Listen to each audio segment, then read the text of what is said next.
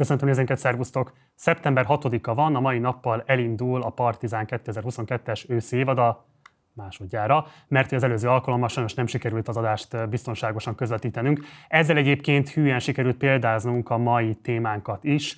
Remélhetőleg Mostantól kezdve stabil lesz majd az adás, a okozott kellemetlenségekért elnézéseteket kérem.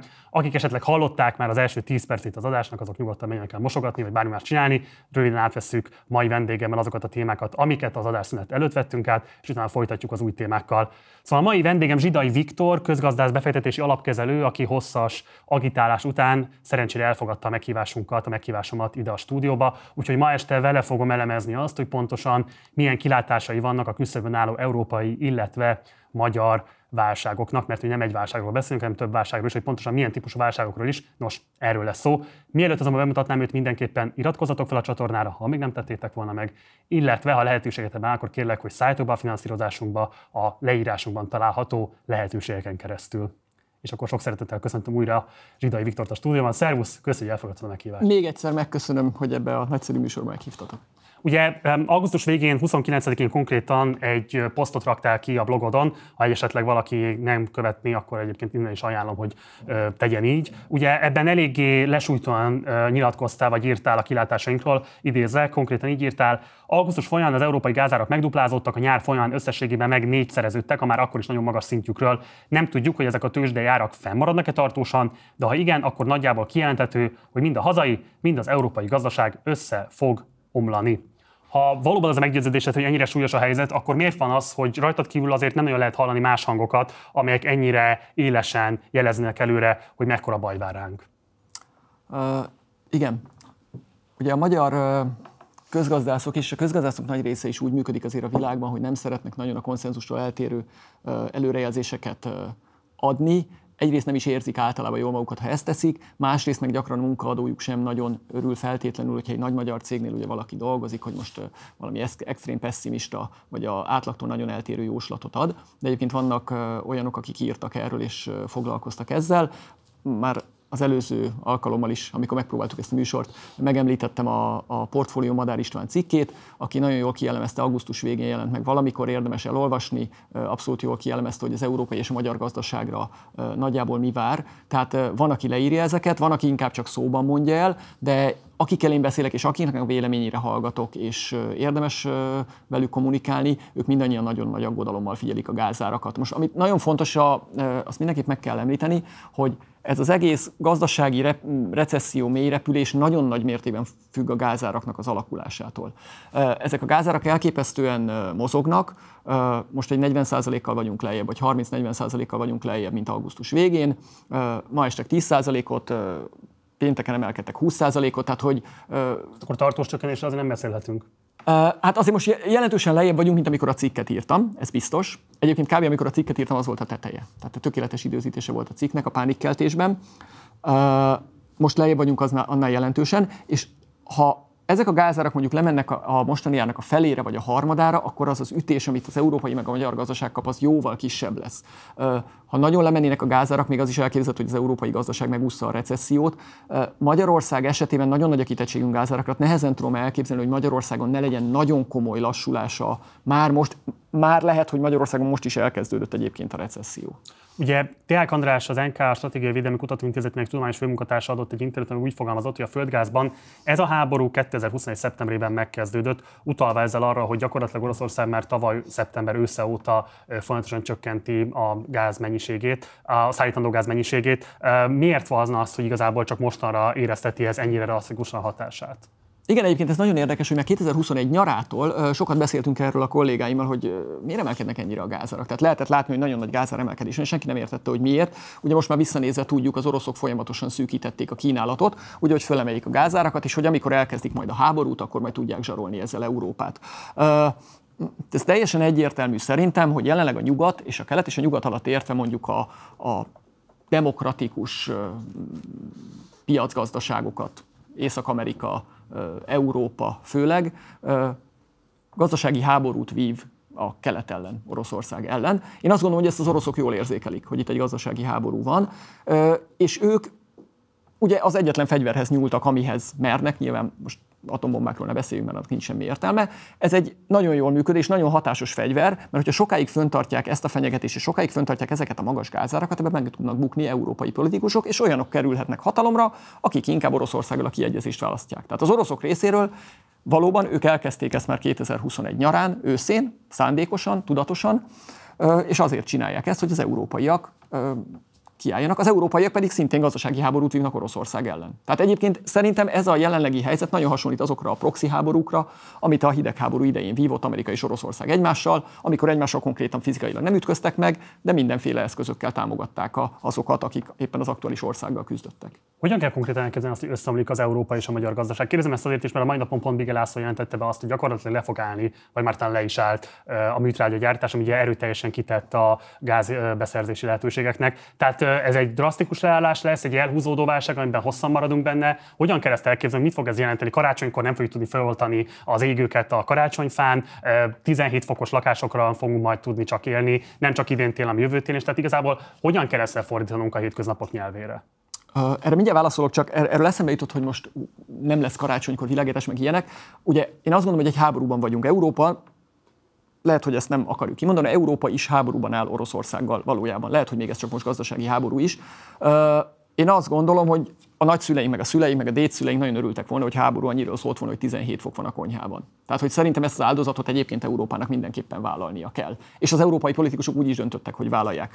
A összeomlás, amiről én beszéltem, a gazdasági összeomlás, az, az egy kicsit erős kifejezés. Ez arról szól, pontosan arról szól, amit mondtál, hogy bizonyos iparágokat le kell állítani, vagy maguktól leállnak. Mint ahogy Magyarországon is egy csomó helyen bejelentették, hogy nem fognak működni különböző üzemek, szállodák bezárnak térre, iskolákban a téli szünetet úgy alakítják ki, hogy egybe egy, egy hónapig ne kelljen fűteni az iskolát. Tehát, hogy egy olyan vissza kell fognunk valamilyen módon a gáznak a fogyasztását, mert nincs elég, fizikailag nincs elég gáz Európában.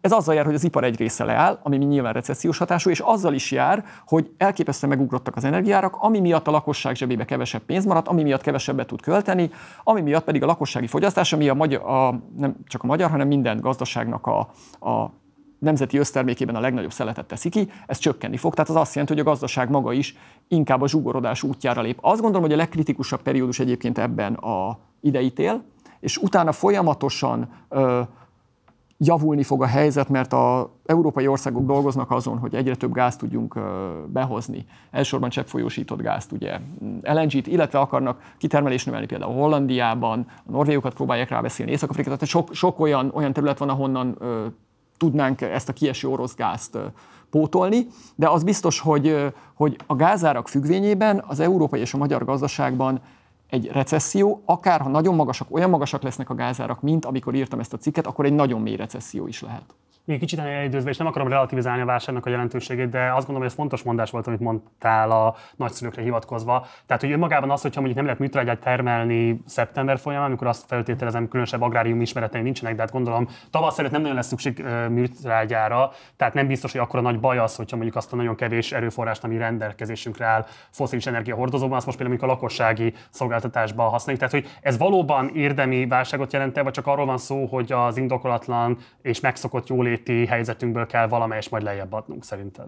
Uh, valóban jelent jóléti válságot. Egyébként szerintem pont a műtrágya az fontos lenne, mert ugye ezt folyamatosan kell termelni, mert ugye beraktározzák az egészet, hogy, hogy legyen majd későbbre. De ez az, azért jelent egy folyamatos, azért jelent egy jóléti válságot, mert a lakosság jövedelmének hirtelen a x százaléka helyett a két vagy három vagy négy x százalékát kell költenie rezsire, és ez azt jelenti, hogy minden más fogyasztását vissza kell vennie. Tehát, tehát a lakosságban, és nem csak a magyar lakosság számára, hanem az egész európai lakosság számára, ez egy rendkívül jelentős jólét csökkenés lehet, vagy lesz a, a következő időszakban. Nyilván e, ehhez részben lehet alkalmazkodni, mint ahogy az, hogy mondjuk nem 22 fokon tartjuk a szobát, hanem 19-en, és akkor nem fog annyira elszállni a gázszámla, de mindenképpen kellemetlenebb, kényelmetlenebb lesz, mint korábban.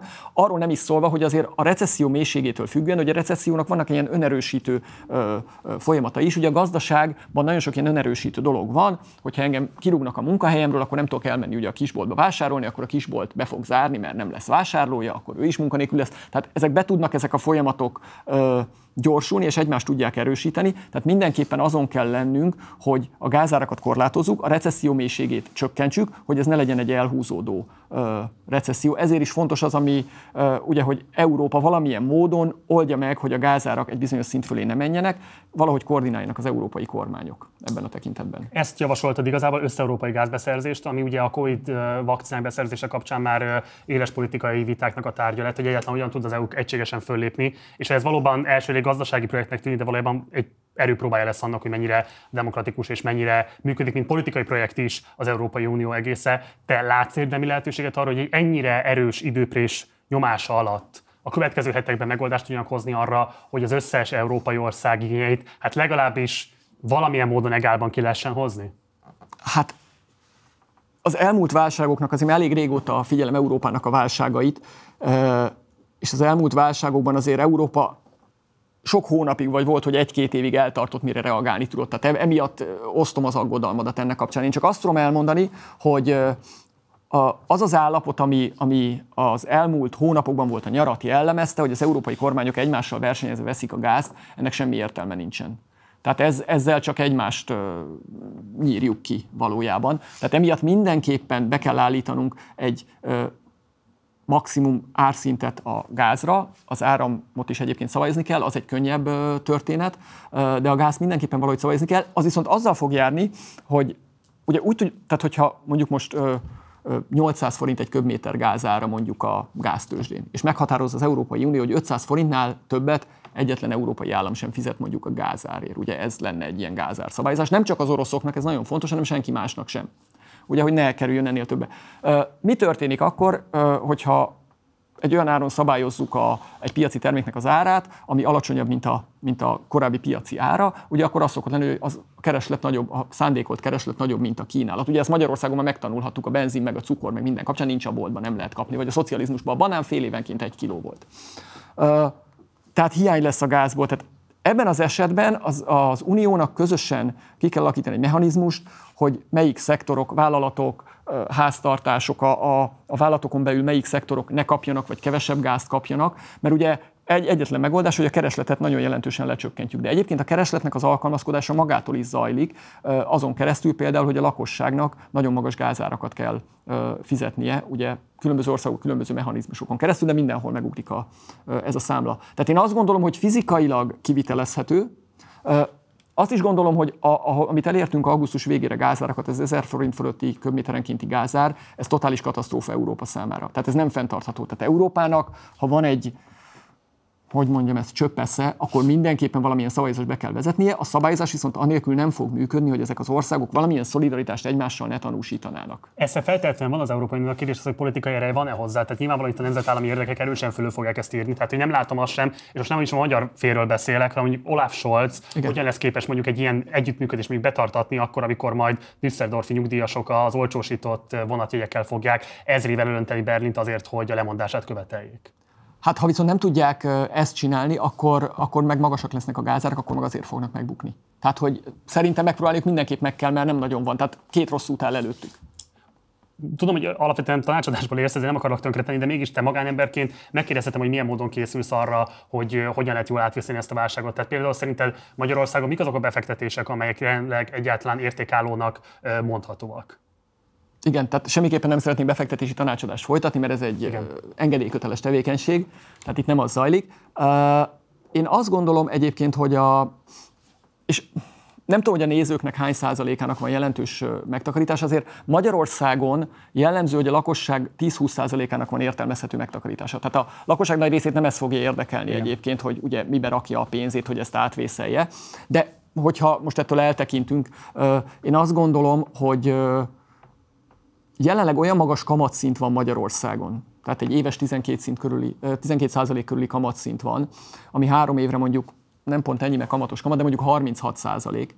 Ugye, hogy a magyar forint eszközökbe csak akkor nem érdemes befektetni mondjuk három éves időtávon, hogyha a forint 36 százaléknál jobban értékelődik le a következő három évben. Mert hogyha csak 20%-ot értékelődik le, és kapok 40% kamatot, uh-huh. akkor még mindig jobban járok, mint hogyha euróba tartanám a pénzem, mert akkor csak azt a 20%-ot keresem meg, mert kb. nulla Európában a kamat. Azt gondolom, hogy jelenleg Magyarországon annyira magas a kamat, hogy a forint megtakarítások ö, kedvezőbbek mint a devizás megtakarítások. Ettől függetlenül nyilván, akinek egy jelentősebb pénzösszege van, annak mindenképpen prudens, és nem csak Magyarországon, hogy mindenhol prudens az, hogy a megtakarításának egy részét más devizába, másik országba tartsa, hogy független legyen a saját országától, bárhol bármi megtörténhet, ezt megtanultuk az elmúlt száz évben, tehát ez nyilván egy értelmes dolog, de én nem gondolnám azt, hogy a forintból vagy a forint jellegű megtakarításokból most menekülni kellene egy devizának a vonzereit azért általában a kamatszint határozza meg, és elképesztően magas kamatot alakított ki a Magyar Nemzeti Bank.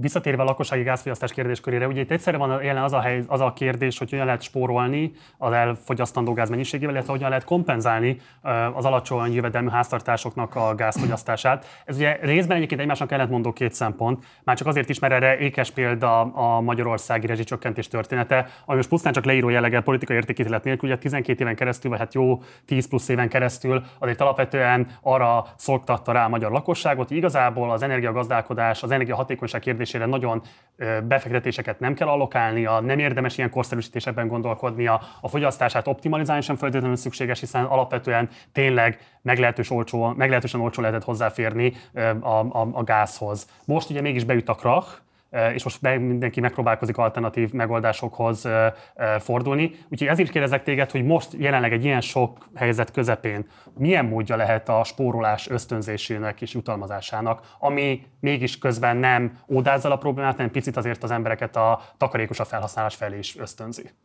Hát van ez a mondás az árupiacokon, és ez nem csak a gázra igaz, hanem mindenre, hogy a magas áraknak a legjobb ellenszere az a magas ár.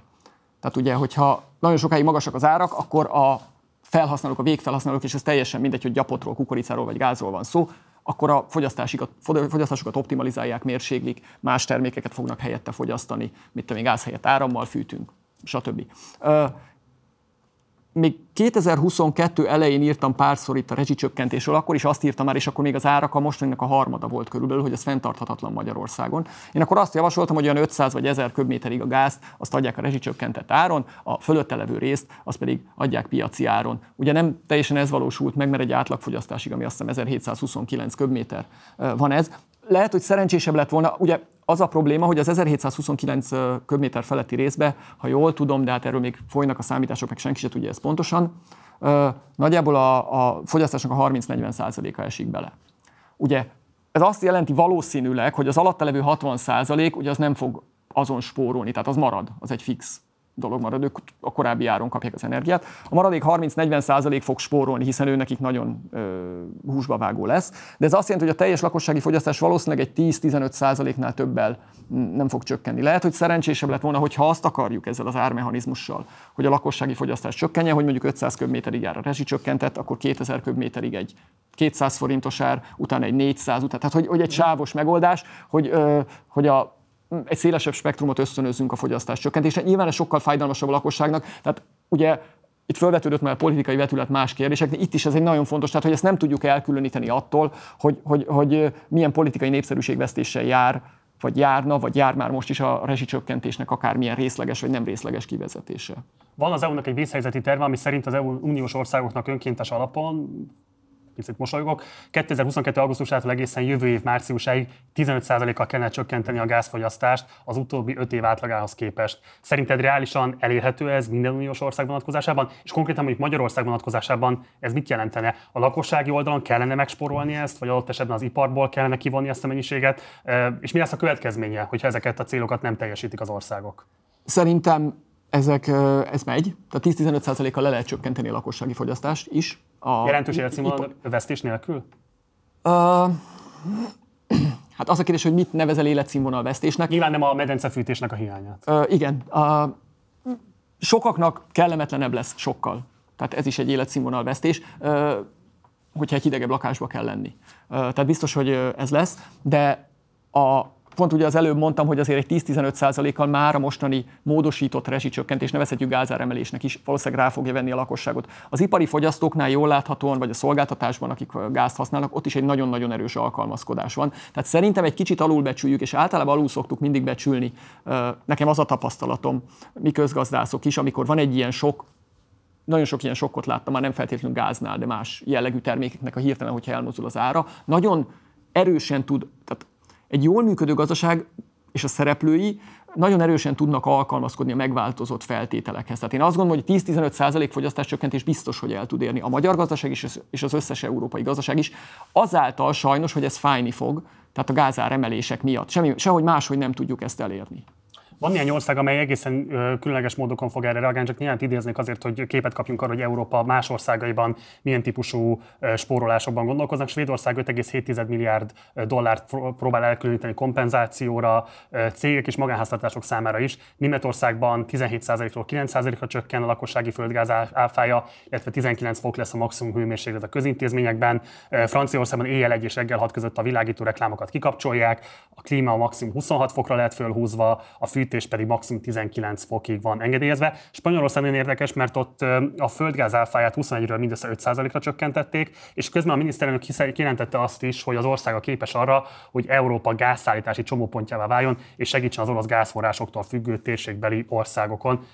Ez meg szerintem sokak számára úgy az Ibéria félsziget ilyen szempontból gazdag foszilis nyersanyagokban. Valóban igaz ez, amire a miniszterelnök utal? Igen, de nem úgy, hogy náluk van sok gáz. Ugye Spanyolországban egy csomó cseppfolyósított földgáz lehet vinni, és ott ki lehet pakolni, vannak ehhez megfelelő termináljaik. Ugye az a probléma, hogy Spanyolországból nincsen értelmezhető gázvezeték, ami rácsatlakozik az európai gázvezetékek-re, emiatt nem tud onnan eljutni a cseppfolyósított földgáz. Uh-huh. Tehát, hogyha ezeket az összekötő vezetékeket megcsinálnák, akkor már Európa sokkal több LNG-t, tehát cseppfolyósított földgáz tudna behozni Katarból, Egyesült Államokból, stb. egy csomó helyről. Tehát ezért is mondtam, hogy a következő három évben ezek, ezek szép lassan ezek a dolgok meg fognak oldódni. Tehát ki fog, ha kiesik az összes orosz gáz is, akkor is egyrészt a kereslet alkalmazkodása miatt, másrészt azért, mert a gazdaságpolitikának vannak olyan fegyverei, amivel tud operálni. Európa alkalmazkodni fog ezekhez a dolgokhoz. Ez világos csak, hogyha mondjuk Spanyolország az LNG elosztásnak a központjává válik Európában, és ez azt jelenti, hogy leválunk az orosz gázról,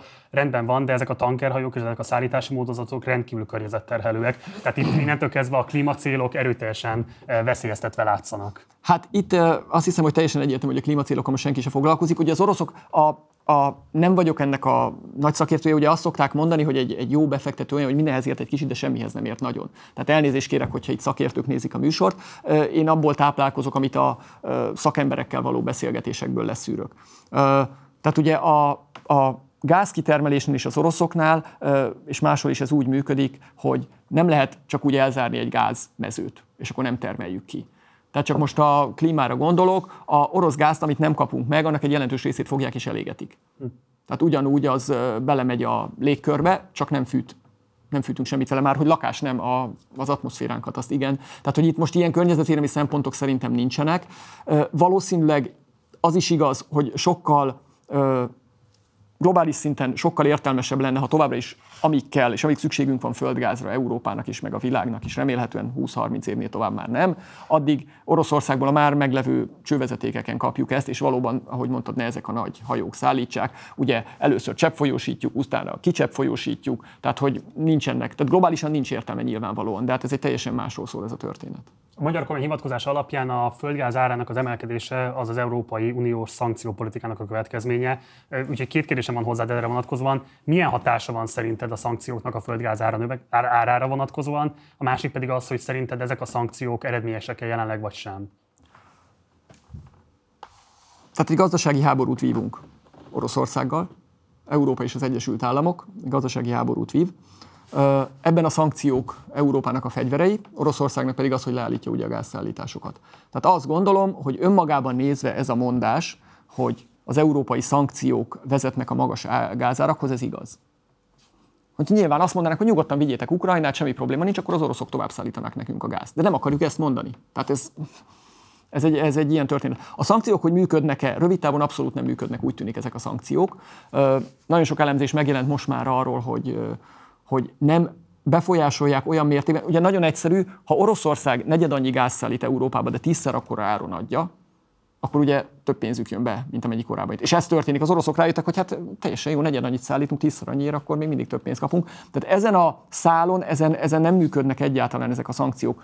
Viszont hosszú távon azt gondolom, tehát az oroszok a következő három éve fogják fölélni azt a következő húsz évüket, ami lett volna. Gyakorlatilag pária országgá válnak, a technológiai fejlesztések egy nagy részét nem fogják tudni megcsinálni, és el lesznek szigetelődve nagyon komolyan külkereskedelmileg, technológiailag, diplomáciailag is hosszú távon, ami ahhoz fog vezetni, hogy az a, hát én ezt úgy hívom, hogy volt a Brezsnyevi pangás gyerekkorunkban, ez a putyini pangás, ez, ez ki fog tolódni, Oroszországban tartósan valószínűleg azt gondolom, hogy nem lesz jelentős gazdasági növekedés a következő 5-10 évben. Az, hogy a következő egy vagy két évet túlélik, az biztos. De ez fontos, hogy pangásról beszélsz, és nem krachról, és akkor ide idézném azt, hogy az orosz gazdaságfejlesztési minisztérium a 2022-es év egészére vetítve 7,8%-os GDP visszaesést vár, a világbank 9%-os visszaeséssel számol, más kalkulációk megkockáztatnak 12-13%-ot.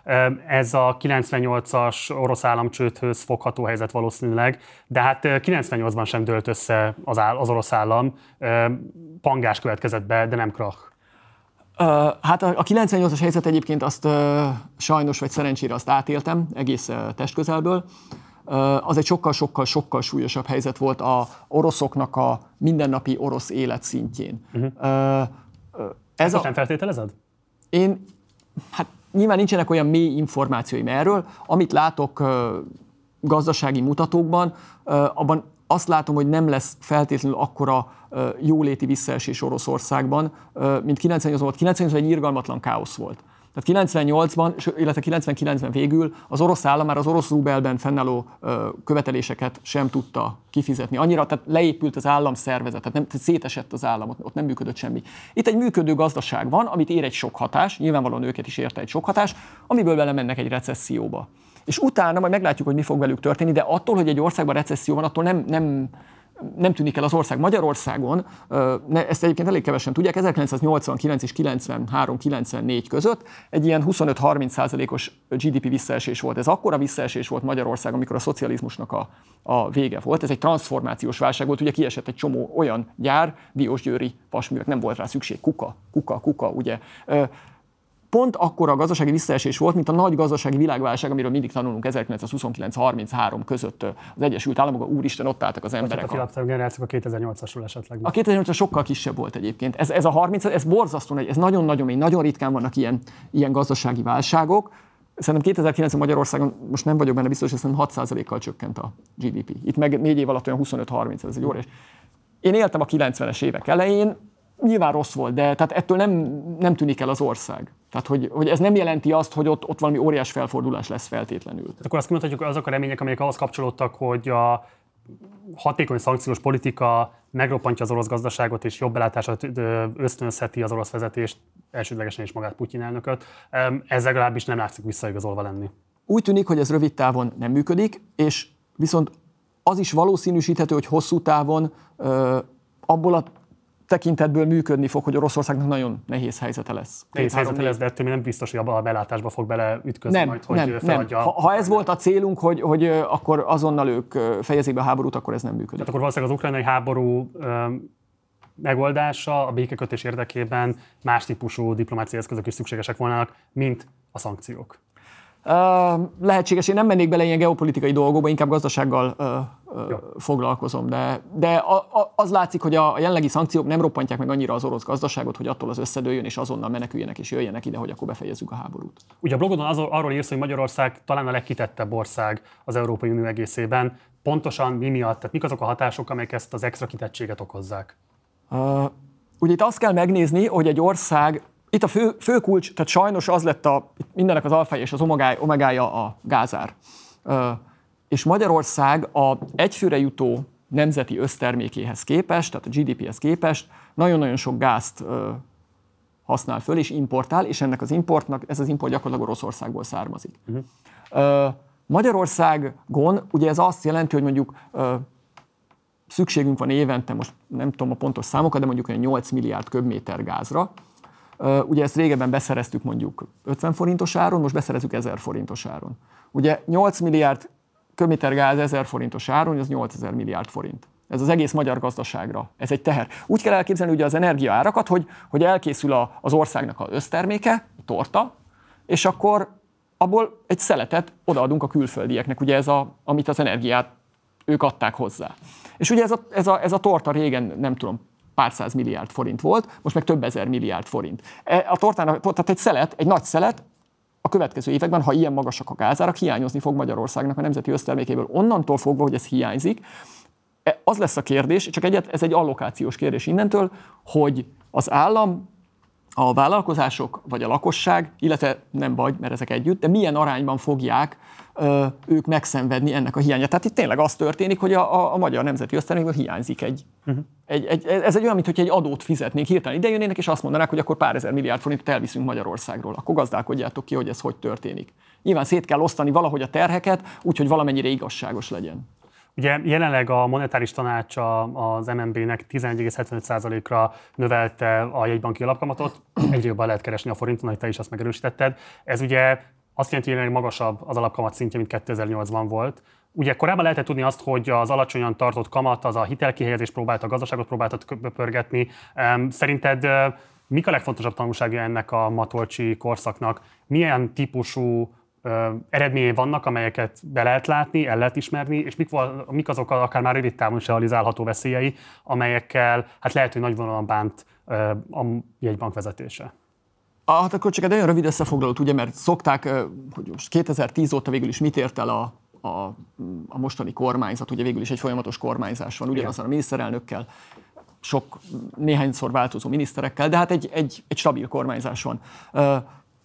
A ilyen kormány közeli közgazdászok azt szeretik elmondani, hogy hatalmas fejlődés volt, és már hamarosan utolérjük Ausztriát, és minden nagyon jó, akkor az ilyen nagyon ellenzéki közgazdászok azt mondják, hogy hát hamarosan itt az összeomlás és a világvége. Hogyha objektív mutatókkal nézzük meg, hogy mi történt Magyarországon, és ugye akik körülöttünk vannak, azokhoz tudunk viszonyítani, mert ők indultak valamennyire hasonló helyzetből, mondjuk 2010 a Szlovákia, Románia, Horvátország, Lengyelország, Csehország, tehát ezekkel, ha megnézzük, balti országok, nagyjából azt látjuk, hogy Magyarország egy átlagos teljesítmény nyújtott. Volt, aki lassabban fejlődött nálunk, volt, aki jobban fejlődött nálunk. Tehát nem volt igaz az a mondás, hogy az Orbán rendszerben nem lesz gazdasági növekedés, volt egy olyan átlagos gazdasági növekedés, mint amit a körülöttünk levő országok kihoztak. Ráadásul az is nagyon fontos, hogy az egész kelet-közép-európai régió egyébként nagyon hasonlóan fejlődött, a, strukturálisan nagyon hasonlóan fejlődött. Ugye ennek a régiónak a monzereje abból áll, hogy viszonylag jól képzett munkaereje van, jóval olcsóbb bérekkel, mint Nyugat-Európában, és ide telepítik a gyáripart. Tehát ez egy nagyon egyszerű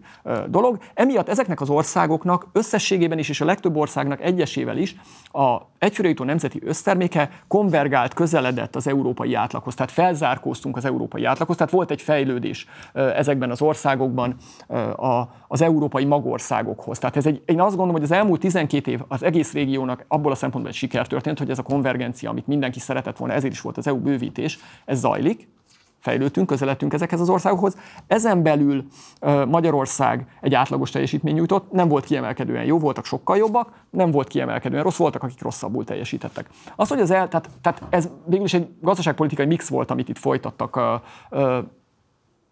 hát Matolcsihoz köthető részben ez, de ugye más gazdaságpolitikusok is azért játszottak ebben szerepet. Azt lehet látni, hogy a, a, a magyar modell az nagyjából arra épített, hogy tartsuk alulértékelten a forintot, tartsunk nagyon alacsony kamatokat, ezekkel az alacsony kamatokkal támogassuk azokat a számunkra kedvező iparágakat, vagy esetleg egyedi szereplőket, akiktől azt reméljük, hogy a gazdaságot fölpörgetik, és gyakorlatilag ilyen export vezérelte, olcsó munkaerőn alapuló fejlődést csináljunk. Ehhez folyamatosan leértékeltük a forintot, ugye szándékolt folyamatos leértékelése volt a forintnak, ehhez kellett, a, és az a, a hitelezéshez is a, az alacsony kamatszint. Azt gondolom, hogy ez egy bizonyos szintig, ez egy elfogadható dolog volt, nagyjából olyan 2017-18-ig. 2017-18-tól elkezdtek megjelenni a, a túlfűtöttség jelei Magyarországon, erről akkor is írt több magyar közgazdász is, én is írtam erről, akkor ezt azt gondolom, hogy át kellett volna gondolni. Ehelyett valójában az történt, hogy mentünk lefele a lejtőn, és még nyomtuk a gázt. És nem csak a, a monetáris politika, tehát a jegybank nyomta a gázt, hanem a költségvetési politika sem volt nagyon visszafogott. Tehát ugye normális esetben mit csinál egy költségvetés, amikor fellendülés van, akkor csökkentjük a költségvetési hiányt, illetve költségvetési többletet képezünk, hogy amikor majd rossz időszak lesz, és fölmennek mondjuk a gázárak, vagy valami történik, mert mindig valami történik. Igen. Ez nagyon fontos a gazdaságban, nem tudjuk előre, semmelyik közgazdász nem tudja előre, hogy a következő válság mi lesz, de lesz egy válság. Három év múlva, öt év múlva, tíz év múlva valamikor lesz valamilyen válság, és erre, a, amikor jól mennek a dolgok, föl kell készülni a gazdaságpolitikának. Nem engedjük el szabadulni az inflációt, mert amikor majd a válságba kell megállítani, akkor már nagyon nehéz lesz, mint ahogy látjuk most Magyarországon. Nem tartunk nagy költségvetési hiányt, mert eleve el fog szállni a költségvetési hiány a válságban, és akkor nem fogunk tudni segíteni a saját polgárainkon, meg nem fogunk befektetéseket tudni, beruházásokat csinálni a gazdaságba. Tehát ezt ugye úgy nevezük, hogy anticiklikus gazdaságpolitikát kellene folytatni. Ezt nem nagyon sikerült Magyarországon megcsinálni, erre mondom azt, hogy a lejtőn nyomtuk lefele a gázt. Tehát én azt gondolom, hogy ez 18-19-től már egy hiba volt. Tehát ez, ez, ez, ez a fő probléma szerintem, ami a, amit lehet mondani. Ilyen kamatszint mellett kijelenthető, hogy a hitelezés súlyosan le fog állni, vagy súlyosan csökkenni fog a hitelkihelyezésnek a mértéke, és ha igen, akkor ez mit fog jelenteni egy alapvetően válság felé tartó gazdaságban, amikor feltétlenül sokkal nem szükség lenne arra, hogy legyen hitel? Én biztos vagyok benne, tehát hogy ilyen, ilyen kamatszint mellett nem, nem tud senki hitelt fölvenni. Tehát ez, ez, ez Magyarországon itt, itt irgalmatlan módon le fog állni a hitelezés. Egyébként a, ugye a jegybank azt ígéri, még tovább emeli a kamatszintet, tehát 13-14 százalék van beárazva most körülbelül év végéig a, a pénzpiacokon. Ugye az a probléma, és, és azért, azért fontos az anticiklikus gazdaságpolitika, mert hogyha be, beüt egy sok, akkor képesnek kellene lennie a jegybanknak arra, pont, hogy mondjuk olcsó hiteleket adjon a gazdaság szereplőinek, akár a lakosságnak, akár a vállalatoknak. Ugye Magyarországon nem, hogy nem képes erre, hanem még egy hitelmegszorítás is van. Tehát amellett, hogy fölugro, megugrott az infláció, és emiatt a lakosságnak a, a személyes jövedelme, az elkölthető jövedelme, a, a rezsim felül elkölthető jövedelme csökken, amellett ugye a, a, a monetáris politika szűkít, tehát emelések vannak, ami azt jelenti, hogy a hitelkiáramlás meg fog szűnni, ez is lassító tényező. És ugye a költségvetésnek is be kellett jelentenie, részben emiatt, részben meg amiatt, mert az EU-val nem vagyunk, nincs meg a megállapodásunk, gondolom erről még majd beszélünk. Tehát egyszerre mindenki nyomja a féket. Tehát, hogy hirtelen ugye robogunk lefele a lejtőn, nyomjuk a gázt, mindent csinálunk, és aztán meg hirtelen kézifék, simafék, minden féket minden irányból húzzuk be, és, és ez, a, ez a legnagyobb probléma, hogy, hogy egyszerre minden irányból, és ezért tud, ugye ezekben a feltörekvő országokban, hogy szokták őket hívni, hogy fejlődő országokban, ugye sajnos a gazdaságpolitika ilyen stop jellegű szokott lenni, amikor jó, akkor nagyon jó, és amikor rossz, akkor minden, akkor minden nagyon rossz. A fogyasztó se tud fogyasztani, hitelezés sincsen, a költségvetés is megszorít, és akkor egy mély recesszió tud kialakulni mellékszállt, de fölkeltett az érdeklődésemet. Válságidőkben nem nagyon ismerek olyan gazdaságpolitikust, aki hirtelen ne válna kénziánussá, és ne az anticiklikus költés és gazdaságpolitika híve lenne. Te tudsz-e mondani olyan történeti példát az elmúlt 30 évből, amikor kifejezetten ö, jó időszakban képes volt önmegtartóztatásra egy államháztartás, és nem élte fel azokat a tartalékokat, amelyeket válságidőben használhatna a válság hatásainak ellensúlyozására? Hát mondjuk a nem jellemző. Tehát, a, tehát hogy gyakorlatilag a második világháborúban iszonyatosan megugrott a, kicsit messziről futok ki, uh, iszonyatosan megugrott az országoknak az adóssága, uh, nyilvánvalóan a háború miatt. Utána volt egy nagyon erős uh, adósságcsökkentés nagyjából az 50-es évek közepe végéig, és azóta szinte az összes országban azt láthatjuk, hogy a GDP arányos el, eladósodottsága az államoknak az folyamatosan nő. Tehát fölmegy, nem tudom, 50%-ra, lemegy 40-re, aztán fölmegy 70-re, lemegy 60-ra, és nagyjából ez történik most már 50-60 éve. Tehát jel, nem nagyon jellemző, tehát ugye akkor akarnak anticiklikus politikát folytatni, mikor költeni kell, amikor megtakarítani kell, nem annyira ö, szeretik, és emiatt van egy ilyen, ilyen óriási trend, hogy egyre nagyobb eladósodottsága van a, az, a, szinte az összes országnak a világban. Vannak olyan országok, akik megpróbálják, például ugye a németeknél volt ez a ö, 2010-es években, ez a Schwarze nulla, hogy a költségvetés mindig legalább nullába legyen, vagy inkább pluszban. Tehát van, ahol megpróbálnak egy ö, ilyen gazdaságpolitikát folytatni, sőt Orbán Viktor is azt mondta, hogy hát a még régebben, hogy a költségvetés az olyan, mint a háztartás, az nem lehet, hogy mínuszba zárjuk a végén, tehát hogy legalább nullába kell. Én egyébként azt gondolom, hogy amikor fellendülés van, ehhez kellene tartani magunkat. Nem megy, ugye pontosan tudjuk, megint visszatérhetünk a politikához, nem megy, mert ugye a politikusnak meg kell nyerni mindig egy választás, és mindig van egy választás, amit meg kell nyerni. A hitelmoratóriumra járta, milyen következményekkel járhat a lakosságra nézve? Kérdezem ezt azért is, mert nálunk, tehát az általunk kérdezett forrás alapján a lakossági hitelkamatok kb. 60% a fix kamatozású, és a maradék 40 az, ami hát nem ide tartozik.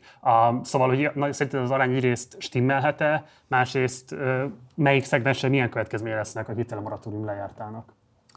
Uh, igen, most már szerencsére több a fix uh, kamat, de azt se felejtsük el, hogy a fix kamatok is csak egy időre vannak fixálva, két év, három év, öt év, tíz év, és akinek most van kamatfordulója, nekik borzasztó mértékben át fog árazódni a fix kamatuk is. Tehát a fix kamat se örökké fix, ha nekem van egy 20 éves jelzálog hitelem, és 5 éves kamatperiódusom van, ami egy fix 5 éves kamatperiódus, és ez négy és fél éve vettem föl ezt a hitelt, akkor fél év múlva pont át fog árazódni az én hitelem is. Tehát, hogy nekik is van problémájuk, tehát a fix sem olyan fix, hogy aztán elfelejthetjük ezt az egészet, nekik is át fog árazódni a hitelük.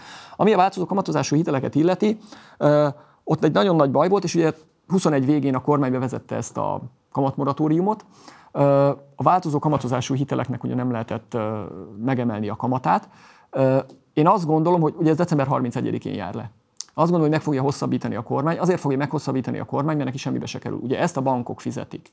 Tehát a bankok, ez a bankoknak a vesztesége. Ugye most, amikor mondjuk a nagyon leegyszerűsítve, mert nem teljesen pontosan így van, de azt mondhatjuk, hogy mondjuk 12% a magyar kamatszint, és egy bank mondjuk 12%-on jut forráshoz, és csak 4%-ot vagy 3-at kap a hitelmoratóriumban levőktől, akkor azt a 9%-ot, a különbséget ő fogja elbukni. Tehát szóval ez a banatok, bankokra rárakott teher, ugyanúgy, mint az új bankadó, amit talán májusban jelentettek be, ez is a bankokra rakott teher. A kormányzatok ez nagyon könnyű, mert nekik nem kell vele foglalkozni, nem kerül költségvetési pénzbe, és hát olyanokat büntet a bankokat, akik egyébként is gonoszak, ugye az emberek nagy többségének a szemében. Úgyhogy én azt gondolom, hogy ezt föntartják. Van olyan értesülésünk, miszerint a kormányzat vissza akarja venni a bankfelület intézményt egy banktól. Hallottál te is esetleg ilyesfajta tervekről, és ha igen, akkor ez igazából mit jelenthet a magyar pénzügyi rendszerre nézve? Én nem hallottam ilyet. Ugye volt Magyarországon is, és vannak olyan országok, ahol külön van a bankfelügyelet a jegybanktól, van, ahol együtt van, mind a két módon tud jól működni, és meg rosszul is működni. Tehát itt abszolút a megvalósításban lesz a, tehát hogy ezt hogy valósítják meg, abban lesz a, a lényeg. Egyébként szerintem nem látta feltétlenül nagyon rosszul el a, ezeket a jogosítványait az MNB. Nagy Márton az ártapok fenntarthatatlanságáról beszélt, bár mióta megnyilvánult, azóta a kormányzat csende van ebben a kérdésben, és Orbán Viktor még soha nem is vette szájára ezt a kérdést. De mégis hát föltételezhető, hogy nem tartható a végtelenségig, akár csak a üzemanyag ársapka, hogy a többi élelmiszer ársapkáról ne is beszéljünk. A te megítélésed szerint valóban várható, hogy október folyamán kivezetik ezeket, és igen, akkor ennek milyen típusú társadalmi hatásai lehetnek? Igen, ugye ez azért nagyon-nagyon érdekes, ezt mindig el szoktam mondani, hogy talán a legnagyobb közgazdászunk, aki itt a 20. században élt, meg még a 21. is, nemrég halt meg, ugye, Kornai János, aki tényleg nagyon érdemtelenül nem kapta meg a Nobel-díjat. Ő volt szerintem az a magyar közgazdász, akinek mindenképpen meg kellett volna kapnia. Időskorában is egészen elképesztő tisztasággal látott át mindenféle rendszereket, tudott kielemezni struktúrákat, és neki a legismertebb könyve a hiány. Ugye ez is a szocialista gazdaságról szól. És azért meglepő, ami Magyarországon zajlik a, a, ez az ársapkákkal, meg árkorlátozásokkal, mert hát, hogyha valahol, legalább itt tudhatnánk, egyrészt át is értük a szocializmust, tehát akik most politikában vannak, ők is átélték. Másrészt ugye a legnagyobb magyar közgazdászunk azért a szocializmust elég jól kielemezte, és leírta, hogy a hiány hogyan hat. Ugye teljesen egyértelmű, hogy amikor egy eltérítjük a piaci áraktól a, bármilyen terméknek az árát, akkor ott hiány fog fölépni. Vagy fizikailag hiány, tehát nem lehet kapni tűzifát a tűzépen, most mondok valamit, vagy az fog történni, hogy a szolgáltatás minőségét rontani kell, mert mondjuk nem adunk elég pénzt a kórházaknak vagy a pedagógusoknak, és akkor rossz minőségű lesz az oktatás, vagy rossz minőségű lesz az egészségügy. Ez mindegy, hogy milyen módon nyilvánul meg, de az teljesen egyértelmű, hogy amikor az árát valaminek a piaci árak alatt rögzítjük, annak lesz egy következménye. Tehát ezt Magyarországon tudni kellett volna, és előre is lehetett tudni, tehát ez semmiféle meglepetés nem volt. El szoktam mondani Argentina példáját, arról talán januárban írtam cikket, akkor 2128 árucikknek volt befixálva a, az árfolyama, ettől függetlenül 100% az infláció. Tehát ezek nem oldják meg. Tehát az a, az a probléma, hogy itt nem csak elméleti dolgokról van szó, hogy, hogy kitaláltuk, hogy ezek az ársapkák nem jók, hanem gyakorlatban is egy csomószor kipróbáltuk. Csomó ország, nagyon sok módon, és mindig az a vége, hogy ezek nem működnek. Tehát okay, nem tudják megakadályozni az egy, egy, csak nagyon fontos, nem akadályozzák meg az inflációt, és jellemzően nem segítik a lakosságot sem. És például a magyar ársapkánál a benzinársapka egy tökéletesen igazságtalan példája. Ugye kiket támogatunk, azokat támogatjuk, akik autóval rendelkeznek, akik autóval rendelkeznek, jellemzően a lakosságnak a felsőbb része. Tehát, hogy egy igazságtalan támogatást nyújtunk a szegények felől a gazdagok felé, ráadásul környezetileg is káros, és nem is fenntartható, mert pontosan tudjuk, hogy közgazdaságilag mi a vége. Tehát értelme. Bocs, a benzinásokkal kapcsolatban abszolút egyetértek vele, de mondjuk az élelmiszerek esetében, mondjuk szociálpolitikailag szerint akkor mégis hogyan lehetne azt elérni, hogy nem tudom én, a fehérje bevitel, az alapvető tápanyagbevitel kapcsán a lakosságnak legyen valami fajta segítsége, hiszen tényleg, hogyha nem lennének az ásapkák, azért egy kilogramm csirkemel, filé, elmondhatatlan, hogy milyen összegből lehetne egyáltalán beszerezni. Uh a közgazdasági irodalomban én amennyire követem, viszonylag felületesen, tehát nem, nem mondom azt, hogy egy ilyen akadémikus szinten követem ezeket. Az elmúlt 20 évben én úgy látom, hogy az a konszenzus alakult ki, hogy sokkal hatékonyabb az olyan támogatása a szegényeknek és a rászorulóknak, hogy egy direkt pénzügyi jellegű támogatást nyújtunk családoknak. Tehát amikor kiszemelünk egyes termékeket, hogy a cukrot vagy a csirkefarhátat rögzítsük le, az azért nem jó, mert nem biztos, hogy azok a rászorulók, lehet, hogy én azt gondolom, hogy ők azt fogyasztják, de ők nem ezt fogyasztanák. Uh-huh. Tehát nekik nem ez a legfontosabb dolguk. És az derült ki az elmúlt évtizedekben, amit én láttam országoknak a próbálkozásaiból, hogy a leghatékonyabb az, hogyha a szegényeknek egyösszegű pénzügyi támogatást nyújtunk. Tehát mondhattuk volna azt, nem tudom én, fölmentek az energiárak, meg az élelmiszerek, meg minden, a lakosság legszegényebb 20%-a kap havonta 30 ezer forintot. Most mondtam valamit. A direkt szubvenció. Direkt szubvenció hatékonyabb, és lehet, hogy olcsóbb is lett volna. Oké. Okay. A... És bocs, és nem vezet hiányhoz a boltban. Mit gondolsz az infláció kérdéséről? Vannak olyan vélemények, akik kicsit ilyen vulgár közgazdász megfontolás lesz, kérlek nézd el nekem, de hogy mégis lehet, hogy ez az infláció jó is a kormánynak abban az értelemben, hogy a magasabb árak több áfa bevételt termelnek, például csak egy aspektus mondjak. Valóban vannak ilyen összefüggések szerinted? Részlegesen van, ö- Viszont azért azt nem szabad elfelejteni, hogy a kormányzatnak a kiadásainak is egy jelentős része valamennyire az inflációhoz kötött. Tehát ugye nekem, mint kormánynak fizetnem kell közalkalmazottakat, nekik is meg kéne ugye az inflációval emelnem elméletileg a fizetésüket. Vannak beruházások, amit meg kéne csinálni, az legalább az inflációval nőtt. Ugye pontosan tudjuk, hogy még annál sokkal gyorsabban is nőttek. Tehát elméletileg a kiadásaim is nőnek. Ami miatt ez könnyebbséget jelenthet a kormánynak, hogy könnyebb lenyeletni a békát az emberekkel. Hogyha azt mondom egy bármilyen munkavállalónak, hogy oké, okay, 20% az infláció, nehéz a helyzet, de adok neked 10% fizetésemelést, mert jó fej vagyok. Ugye akkor valójában az történik, hogy a reál értelemben 10%-kal csökken a fizetése, 10%-kal kevesebb terméket tud megvenni. Ezt egyébként sokkal jobban elfogadják az emberek, van egy ilyen pénzügyi vakság, mint hogyha nulla infláció van, és azt mondom, hogy eddig 100 volt a fizetésed, de most csak 90-et fogsz kapni. Hát akkor kikészülnek, összeomlanak. Tehát az emberek ezt sokkal jobban elfogadják, a, a kormányzat emiatt valószínűleg sokkal könnyebben át tud. Azt, azt mondja fejezeti előirányzatoknál, vagy külön minisztériumoknak, hogy figyeljetek, annyit költhettek, mint tavaly forintba. Ugye ez reál értelemben egy nagy vágás. És ebből a szempontból talán így könnyebb kiegyensúlyozni valóban a költségvetést. Ugye nemrégi hír volt az, hogy Szijjártó Péter külügyminiszter megújította az orosz-magyar gázszerződéseket, és ennek értelmében az augusztusban kap, naponta kapott 2,6 millió köbméter után, szeptember és októberben napi legfeljebb 5,8 millió köbméternyi gáz kapunk. Mire elég napi 5,8 köbméternyi, millió köbméternyi gáz? Hát ennek a, ebben a témában nem vagyok annyira otthon, de én úgy tudom, hogy eddig is az volt a fő probléma, nem csak Európában, hanem Magyarországon is, hogy nem kaptunk annyit, mint amennyit kértünk. Tehát, hogyha most eddig meg volt ígérve nekünk X, és kaptunk fele annyit, most megírnek még Y-t, most abban nem tudom, hogy mennyit fogunk megkapni, ez az egyik dolog. A másik egyébként nem olyan kevés, ugye 60 napon át kapnánk, ugye két hónapig az a, az, az ígéret, az ugye 350 millió köbméter, ha jól számolok. Magyar lakossági fogyasztás az 4 milliárd köbméter, kb.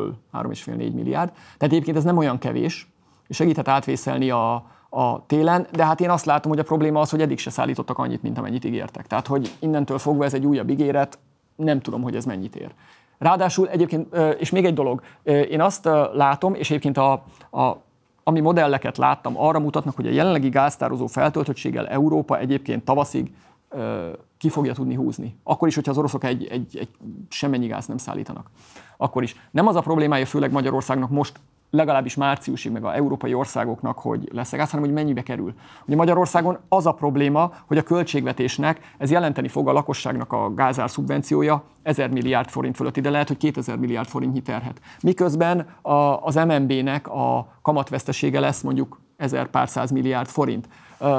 Tehát, hogy jönnek ezek a terhek egymás után, szerintem gáz télen lesz amennyire szükség van. A nagyobb probléma az az, hogy ez mennyibe fog nekünk kerülni, és ezt a magyar költséget is hogy fogja kezelni. Ez az egyik kérdés, a másik pedig az, hogy szerinted ennek az egész kötődésnek, ami most így erősödik Oroszország irányába, most a morális erkölcsi vetületét vegyük le, de hogy egyébként gazdaságpolitikai szempontból mennyire hasznos, egyáltalán járhat-e további elszigetelődéssel Európa többi országai, akár a centrumországok irányába? Hát az igazság, én ezt nem értem ezt, a, ezt az orosz barátságot, gazdasági racionalitás szempontjából. Ugye mindig az a, és attól is nagyon mérges szoktam lenni, mikor a, azzal jönnek elő a kormánypártnak a képviselői, hogy hát nekünk az EU-s támogatások azok járnak, mert nekünk azt meg kell kapni, mert nem tudom miért, valamiért. És mindig, mindig hoznak valami más számokat, amik egyébként úgy néznek ki, mintha hasonló számok lennének, de semmi köze nincsen hozzá. Ugye ezekben a gazdasági integrációkban, ha megnézzük, például az észak-amerikai szabadkereskedelmi övezetet, Mexikót, Mexikó nem azért lépett be a naftába, mert az, euró, az amerikaiak adnak nekik évente nem tudom 100 milliárd dollárt. Azért léptek be, mert az amerikai gyáripar betelepül hozzájuk, munkahelyeket teremtenek, és nőni fog az életszínvonal, nőni fog a gazdasági növekedés. Hát Magyarországnak akkor is érdemes lenne, és érdemes benne maradni a, az Európai Unióban, ebben az egész gazdasági közösségben, hogyha nem kapunk egy fillért se. Ezért nem nagyon érthető, hogy mi, tehát, és, és nekünk ez a fejlődés úgy ez jól látszik, hogy azok az országok, akik kimaradnak, azoknak a fejlődése sokkal rosszabb, mint akik bekerülnek. Tehát nekünk ettől a gazdasági közösségtől meg elszigetelődni, az, az nem, nem csak, hogy morálisan megkérdőjelezhető, hanem egy gazdaságilag sem racionális dolog uniós források, hogyha már előhoztad. Um, lehet látni, hogy van ez a húz meg erez meg, ami igazából nem idegen az Orbán kormánytól. Korábban is használta igazából ezt a típusú tárgyalástechnikát annak érdekében, hogy nyugtatgassa a piacokat, addig is, amíg egyébként realizál bármifajta bevételt az unió oldaláról. Most viszont ez úgy tűnik, hogy mégsem működik. Szerinted miért nem hat megnyitatólag a piacokra az, hogy egyrészt Navracsi Tibor vissza lett emelve a kormányba, egyre egy erősebbnek számít a magyar kormány oldaláról, láthatóan zajlanak is valamilyen típusú tárgyalások, egyre másra jelentenek is be olyan típusú változtatásokat az Orbán kormány, amelyről korábban el se tudtuk volna képzelni, hogy ezek megléphetőek. Most más kérdés, hogy ez egyébként mondjuk egy korrupció ellenes hivatal felállítása az érdemi elköteleződés, vagy inkább csak egy retorikai gesztus, de mégiscsak valami fajta gesztus. Mégsem látszik, hogy bármilyen módon hatna a piacokra. Miért? Azért, mert a piacok én már elég régóta foglalkozom piacokra, és a piacok sztorikra épülnek. Szeretjük azt gondolni, meg a közgazdasági tankönyvekben is az, hogy ez egy ilyen ilyen, ilyen matematikai modellekkel leírható dolog. De valójában itt hitről van szó, de tényleg, tehát itt, és hit, hithegyeket mozgat meg. A 2021-ben ö, nagyjából az volt a konszenzus a piacokon, hogy a magyarok meg a EU mindig összeveszik, de aztán végül valahogy kibékülnek, és akkor az EU odaadja a pénzt. De egy idő után, hogyha kellően sokáig tart a feszültség, ez át tud fordulni.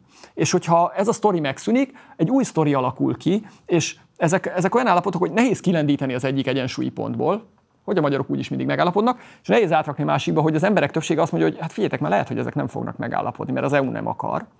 Viszont ami után kialakul ez a meggyőződés, onnan nagyon nehéz megint kimozdítani a piacot. Tehát kialakul egy új sztori, és onnantól fogva a piacok ö, már azzal a ö, elképzeléssel élnek, hogy van egy jelentős kockázat annak, hogy Magyarország ö, nem tud megegyezni, Na és ha ennek megvan a kockázat, akkor én hogy fektessek be? Ugye itt, itt ezek az emberek, tehát itt ezek pénzt akarnak keresni. A kötvénybefektetők, a részvénybefektetők, a működőtőkebefektetők, mindenki azt akarja, hogy nyereséget érjen el. És ha azt mondja, hogy én azokkal a feltételekkel tudok most számolni, hogy itt ezek a magyarok nem fognak megállapodni, akkor nekem máshogy kell cselekednem. Nem veszek, vagy eladok, vagy később veszek, vagy mást veszek, vagy máshogy veszek. Tehát neki módosítani kell a viselkedését, átalakul, átalakult a sztori. És szerintem Magyarországnak valami nagyon-nagyon erős, és itt már ez nem, nem lesz elég, hogy Magyarországtól jöjjön jelzés. Én azt gondolom, hogy amíg az Európai Uniótól nem jön direkt módon jelzés arra, hogy megkapjuk ezeket a forrásokat, addig ez a sztori fog fönnmaradni, hogy itt egy óriás kockázat van. Mennyire szükséges a pénz, és pontosan miket tömködne be belőle a kormányzat? Hát itt, itt, itt megint csak több dologról ö, van szó. Az egyik ugye, hogy a, az Európai Uniós pénzek direkt módon is beruházásként hasznosulnak beruházásokat hajtunk végre belőle, embereket alkalmazunk, cégeknél profit képződik, tehát hogy egy, egy csomó valós reálgazdasági vetülete van.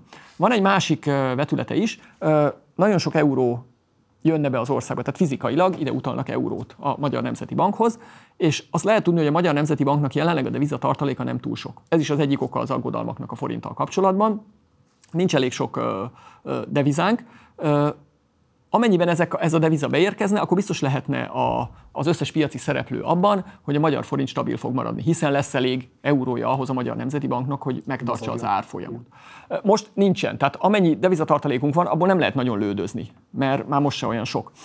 Úgyhogy lenne az a vetülete is, hogy bejönne ez a, ez a deviza is, és a harmadik pedig egy, egy magabiztosságot adna a befektetőknek, és ez is nagyon-nagyon fontos, mert a működőtőke mozgások, hogyha leállnak, ugye ezek a a, tehát a működőtőke mozgások és a portfóliótőke mozgások is, hogyha leállnak, akkor azok nagyon hiányoznak a gazdaságból. Ugye jelenleg Magyarországnak nagyon nagy deviza finanszírozási igénye van, elsősorban a gázszámla miatt, és ennek a pénznek valahonnan be kell jönnie. Ha nincs bizalom a magyar gazdaság iránt, és, és ez még egyszer tényleg, ez, ez hülyén hangzik, de tényleg itt, itt, itt hitről, meg bizalomról van szó bizonyos országok iránt. És ezek, bocsánat, ezek a befektetők, ez nagyon érdekes, hogy nem érdekli őket egyébként, hogy diktatúrát finanszíroznak. Tehát ezek a portfólió tőkebefektetők nyugodtan finanszíroznak egy diktatúrát is. Ők, őket az érdekli, hogy berakok 100 forintot, és kivegyek 100 dollárt, kivegyek 105-öt. Tehát ennyi érdekli őket.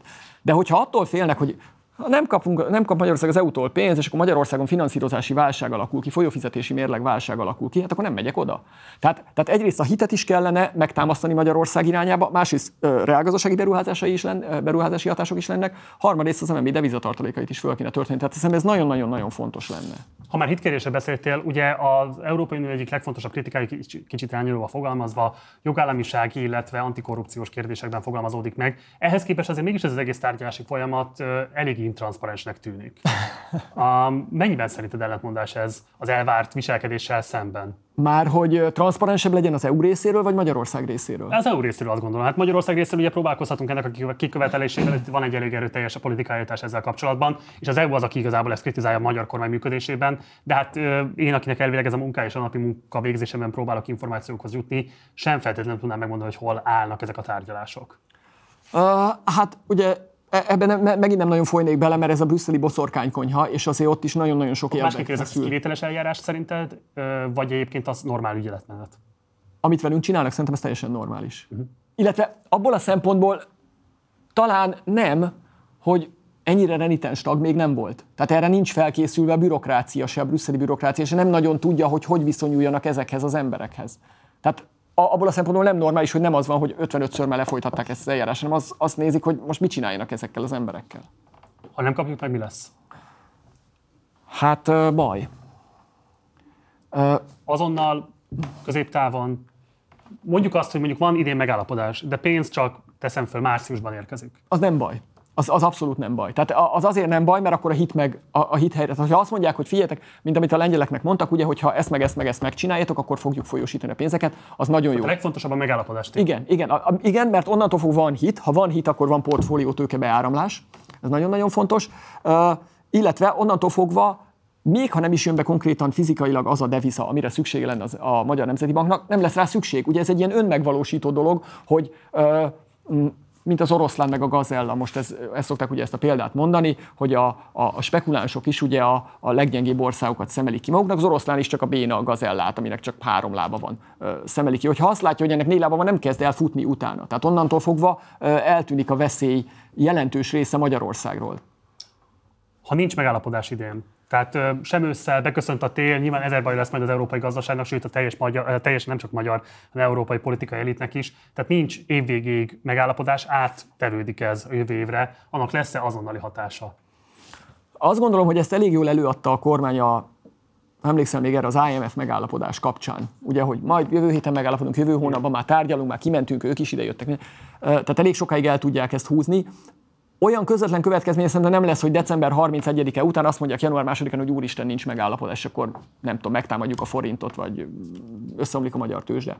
Olyan jellegű következménye van, hogy egy folyamatos nyomás alatt lesz az egész magyar pénz és tőkepiac és pénzügyi rendszer, és ez a nyomás, ami most is van, nem fog megállni. Nem véletlen, hogy Magyarországon jelenleg már majdnem 12% a kamat, miközben a környező országokban mondjuk 6-7%, ahol nem feltétlenül kisebb az infláció, mondjuk Lengyelország, Csehország, Románia. Tehát nem feltétlenül kisebb az infláció. Nem azért kell nekünk magasabb kamatot tartani, mert itt nagyobb az infláció, hanem azért, mert van egy óriás kockázat beleárazó Magyarországba, és ez, hogyha ez, ez a pénz nem jön be, és látszik, hogy most se jött be, most se jött be, most se jött be, ez a nyomás fönn fog maradni, tartósan nagyon magas kamatokat kell fizetnünk. A tartósan nagyon magas kamatok az egy nagyon magas fizetési kötelezettséget jelent a vállalati szektor részéről hitelekbe, a kormányzat részéről ugyancsak az államadóságba. Tehát ez egy, ez egy folyamatosan épülő, épülő probléma. Én azt gondolom, hogy, a, hogy de nem akarok ezzel ilyen jóslásokat, jóslatokat, tehát nem fogja azt mondani az Európai Unió február 12-én, hogy mi most már nem állapodunk meg a magyarokkal, is faképnél hagyjuk őket, mert szerintem végtelenségig fognak tárgyalni velünk, de ez a nyomás fönn fog maradni. Tehát nem lesz, nem lesz egy választópont. megállapodás lesz egyáltalán? Szerintem. Hát én nagyon szeretném, hogyha lenne. De mit feltételez Attól tartok, hogy idén nem lesz. Tehát, hogyha most hogy mit érzek, vagy mit gondolok, az, az de egyébként van még egy vetülete ennek, nagyon nem mindegy, hogy milyen gázárak mellett valósul meg ez az egész. Tehát ugye megint csak visszatérünk a gázárakhoz, hogyha a jelenlegi gázáraknak a harmada lesz mondjuk tavasszal a gázár, akkor sokkal kisebb ugye Magyarországra nehezedő nyomás, és akkor sokkal jobban tudja kezelni az EU-s pénzeknek a hiányát. Hogyha itt maradnak a gázárak, mint a mosónak, és nincs Európai Uniós megállapodás, akkor, akkor szerintem nagyon, egyrészt nagyon mély recesszió lehet, másrészt akkor a magyar pénz és tőkepiacon is nagyon súlyos válság tud kialakulni. Tudom, hogy a következő kérdésem nem feltétlenül a szakterületed, de hát legfeljebb nem válaszolsz rá. Um, nincs részigazság mégiscsak a kormánynak az állításában, arra vonatkozóan, hogy azért ezek a helyreállítási alapból származó pénzek, ezek eh, hát majdnem automatizmusnak számítanak a Covid-válságban elszenvedett eh, különböző hatások mérséklésére, a gazdaság újra beindítására vonatkozóan. Hát ez mindenkinek a saját nézőpontjától függ. Az Európai Unió nyilván nem akar egy olyan tagot, aki nem felel meg az ő elvárásainak. És ennek nem ad pénzt. Tehát, hogy igazániból más eszközük nincsen most ugye vissza, mint hogy az oroszoknak is, az oroszok is mit csinálnak? Hát szegények, hát lecsavarják a gázt. Az Európai Uniónak sincs más eszköze Magyarországgal szemben. Lehet, hogy, lehet, hogy nem igazságos, meg jogilag nem teljesen helyes. Záró kérdéskör, Vodafone megvásárlás. Csak azért is kérdezem ezt, mert ugye te 2018-ban írtál arról a blogodon, hogy magyar tőzsdére magyar csébolt. Kérdezem azt, hogy a Vodafone így, hogy az állam vásárolja meg, tesz bele 365 milliárd forintot, hogy megvegye, ezzel 49%-os tulajdonrészt fog szerezni. Tehát ez igazából magyar csébolnak számít-e már? Uh, igen, csak hogy a, nem biztos, hogy mindenki tudja, mik azok a csébolok. Uh, ezek Dél-Koreában voltak ilyen konglomerátumok, Japánban is voltak hasonlók, idő, volt, hogy Zaibatsunak, volt, hogy Keiretsunak hívták uh, ezeket. Ezek olyan konglomerátumok, általában van egy vezető család, akinek a tulajdonában vannak különböző iparvállalatok, illetve pénzügyi intézmények. Ezek az iparvállalatok meg a pénzügyi intézmények össze-vissza keresztül kasul tulajdonolják egymást, illetve maguk a, a bankok finanszírozzák ezeket a mm, ezeket a vállalatokat. Ez azért jó, mert ugye ha én tulajdonban van a bank is, meg a vállalat is, akkor hogyha van egy kisebb, nem olyan mély recesszió, meginog egy nemzetközi piacon, ahova exportálok, a bank nem fog megijedni, lehet, hogy egy másik bank, aki nem az én körömben lenne, megijed, ez folytatja tovább ennek a cégcsoportnak a hitelezését. Sokáig azt gondolták, hogy az ázsiai modellnek ezek nagyon fontos ö, tényezői ezek a csébolok, ahol össze vannak forva egy nagy konglomerátumban, iparvállalatok meg, meg a bankszektor is. A 98-as válságban, korai válságban, vagy dél-kelet-ázsiai válságban derült az ki, hogy ugye e, e, ez olyan, mint amikor ugye felrakunk sok ilyen kis pálcikát, kihúzom a legalsót, és akkor az egész összedől. Tehát nagyon gyorsan össze, tehát hogyha van egy nagyon erős külső sok, ezek össze tudnak tölni. És Magyarországon is az látszik, hogy valóban kezdenek kialakulni egy-két érdekkörhöz tartozó olyan konglomerátumok, akik egymást tulajdonolják keresztbe, tehát ezek magyar csébolok, mondjuk azt mondhatjuk. Van most már benne jelentős pénzügyi intézményben ez ugyanezen érdeköröknek tulajdona, ez a pénzügyi intézmények finanszírozzák ezeket a vállalatokat. Ennek a legnagyobb kockázata az, hogy ha van egy nagyon erős külső válság, akkor az egész cégcsoport össze tud omlani, és ez azért is nagyon nagy baj, mert ugye a pénzügyi szektor, a bankszektor az egy nagyon igazságtalan dolog valójában a jelenlegi módon, és erről ez egy külön témát megérdemelne, hogy miért nincsenek még digitális jegybankpénzek, és miért nem küszöböltük ki a társadalomból ezt a problémát. Ugye a a kereskedelmi bankoknál ugye az a jellemző, hogy 20-30-40-50 évente van egy nagyon nagy válság, majdnem mindegyik országban.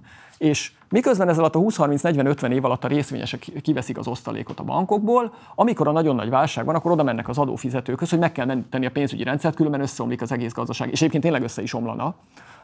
És ilyenkor az adófizetők föltérkésítik ezeket a pénzügyi intézményeket. Tehát a legnagyobb kockázat szerintem Magyarország számára is, és mint ahogy Koreában is ezt láthattuk, meg máshol is, ahol ilyen jellegű konglomerátumok összeomlottak, hogyha van egy nagyon erős külső sok, és ezek a konglomerátumok összeomlanak, és ennek a központjában általában van egy nagy pénzügyi intézmény, azt a végén a magyar lakosságnak kell majd föltőkésítenie. Tehát, hogy ez egy nagyon veszélyes játékszer. Picit azért a bankholdingról beszéltél most, ugye?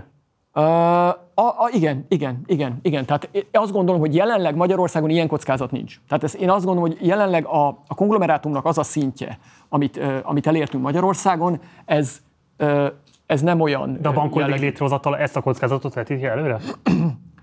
Az, hogy nem feltétlenül maga, magának a bankholdingnak a, a létrehozása, hanem az ugye az, hogy az pár személy érdekkörében van, akiknek vannak termelő cégei, akiket ezek finanszíroznak. És, hogy egy zárt kör. Igen, ez egy zárt kör. És, és, és, és egyébként bekövetkezhet ilyen csébolok nélkül, konglomerátumok nélkül is bankválság, mint ahogy be is következett 2008-9-ben, és mint ahogy ott is nem csak Magyarországon, máshol is adófizetői pénzből tőkésítették föl ezeket az intézményeket. Csak amikor ilyen konglomerátumok vannak, akkor én azt gondolom, hogy jóval nagyobb a kockázata annak, hogy amikor ez bekövetkezik, akkor ez egy nagyobbat üt a gazdaságon. Tehát a pénzügyi intézményekkel tényleg nagyon-nagyon vigyázni kell, és olyan prudens módon kell eljárni, hogy ezek a kockázatok ne lehessenek. Ezért az ilyen, ilyen bankoknál vannak nagyon fontos szabályok, amiket be kell tartani, hogy ki mennyit, melyik céget hány százalékkal finanszírozhatja de ugye minél nagyobbá válik ez a konglomerátum, annál nagyobb a késztetés, hogy ezeket a szabályokat ne tartsák be. Mondom, még szerintem nem tartunk itt, ez az irány viszont előrevetíti azt, hogy ebből esetleg később a 20-as években valami baj lesz. Szerinted honnan teremtett elő ez a 365 milliárd forint, mert hogy ennyi fedezete jelenleg a kormányzatnak biztosan nincsen. Hitelt fog fölvenni, honnan csoportosíthatja át, lehet erről tudni bármit is. Azért ez a költségvetés szintjén nem olyan nagyon nagy összeg. Én azt gondolom.